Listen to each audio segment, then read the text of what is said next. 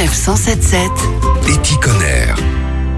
Noël arrive à grands pas et si cette année vous choisissiez de faire un geste pour l'environnement et pour votre porte-monnaie avec Rejouer le jouet solidaire. Nathalie Houry, bonjour. Bonjour. Vous êtes l'une des directrices de l'association Rejouer basée dans le Val-de-Marne.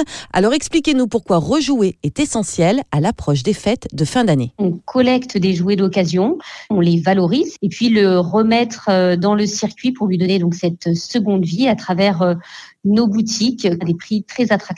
Alors vous parlez de collecte, où est-ce que vous les récupérez ces jouets? C'est euh, un don des particuliers, donc euh, chacun d'entre nous euh, peut venir déposer ses jouets à l'atelier, les déposer sur les points de vente éphémères ou les donner lors de collectes en entreprise, où chacun va venir déposer son jouet et qui est suffisamment en bon état pour pouvoir connaître une deuxième vie. Alors une fois que ces jouets sont récupérés, où est-ce qu'ils sont envoyés? On les envoie sur l'atelier qui est situé à Vitry-sur-Seine dans le Val-de-Marne, euh, au sein duquel il va pouvoir être remis euh, à neuf par nos salariés euh, qui sont des, des, salariés en parcours d'insertion. Alors quand on dit remettre à neuf un jouet, par exemple, je prends une poupée, ça implique quoi? Une poupée, elle va être lavée, on va vérifier aussi qu'elle fonctionne, les bras, les jambes. On va ensuite lui remettre des vêtements propres on va aussi euh, la coiffer, lui mettre des petits accessoires euh, et puis euh, elle pourra ainsi repartir pour sa nouvelle vie. Alors on arrive à la période de Noël, c'est vrai qu'on hésite parfois à acheter du jouet d'occasion.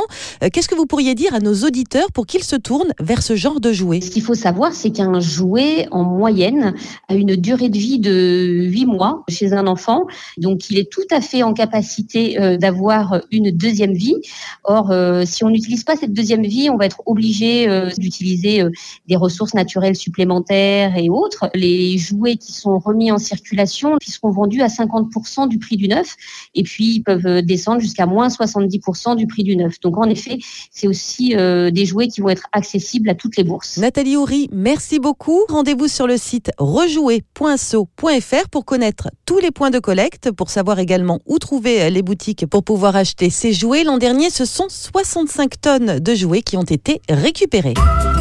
Retrouvez toutes les chroniques de Sanef 177 sur sanef177.fr.